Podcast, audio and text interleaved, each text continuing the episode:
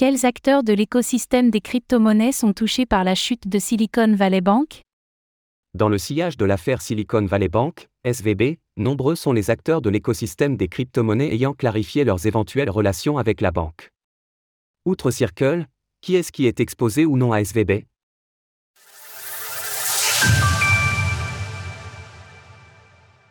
Qui de l'écosystème crypto est exposé à Silicon Valley Bank ? Devant la panique engendrée par la chute de Silicon Valley Bank, SVB, il est intéressant de se questionner sur les acteurs qui pourraient être touchés, afin d'estimer le risque de contagion à l'écosystème des crypto-monnaies. Bien évidemment, le centre de cette actualité reste l'USDC de Circle, avec 3,3 milliards de liquidités bloquées chez ce tiers de confiance, ce qui a entraîné le depeg du stablecoin. Bien sûr, ce n'est pas le seul acteur impacté. Selon la journaliste Lauren Hirsch, il y aurait la plateforme en faillite BlockFi, qui détiendrait 227 millions de dollars chez SVB. Ces liquidités étant détenues dans un fonds commun de placement ne seraient donc pas assurées.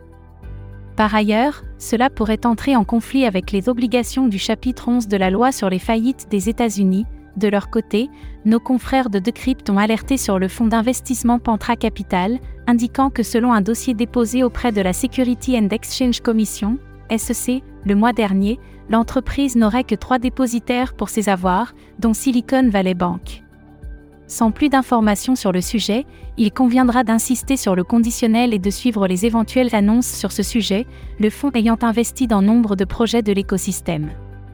Pour ce qui est d'Avalanche Foundation, l'entité derrière le développement de l'écosystème Avalanche, AVAX, n'a revendiqué aucune exposition à Silvergate Bank, mais confirme avoir 1,6 million de dollars bloqués chez SVB, toujours selon nos confrères de Decrypt, le célèbre studio de tokens non fongibles, NFT, Yuga Lab aurait également une exposition financière super limitée à SVB. Les acteurs ayant confirmé n'avoir aucune exposition. Si certaines entreprises et certains projets ont révélé être exposés à Silicon Valley Bank, d'autres ont au contraire rassuré la communauté.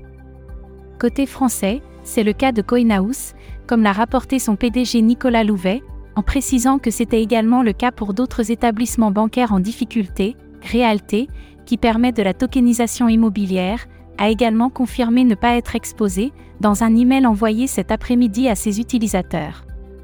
Le principal partenaire bancaire de Realté est basé en Floride et n'a rien à voir avec Silicon Valley Bank en Californie. Néanmoins, le paiement de tokens Realté avec de l'USDC ou du XDAI devra se faire au taux de change actuel des 10 stablecoins, et non à la valeur d'un dollar qu'ils sont censés représenter. Parmi les autres acteurs n'entretenant pas de relation avec Silicon Valley Bank, des annonces ont été faites dans ce sens par différents responsables de KuCoin, Solana Lab et Solana Foundation, ou encore Polygon. Que ce soit pour ceux qui sont impactés, ou ceux qui ne le sont pas, toute cette liste ne se veut en aucun cas exhaustive.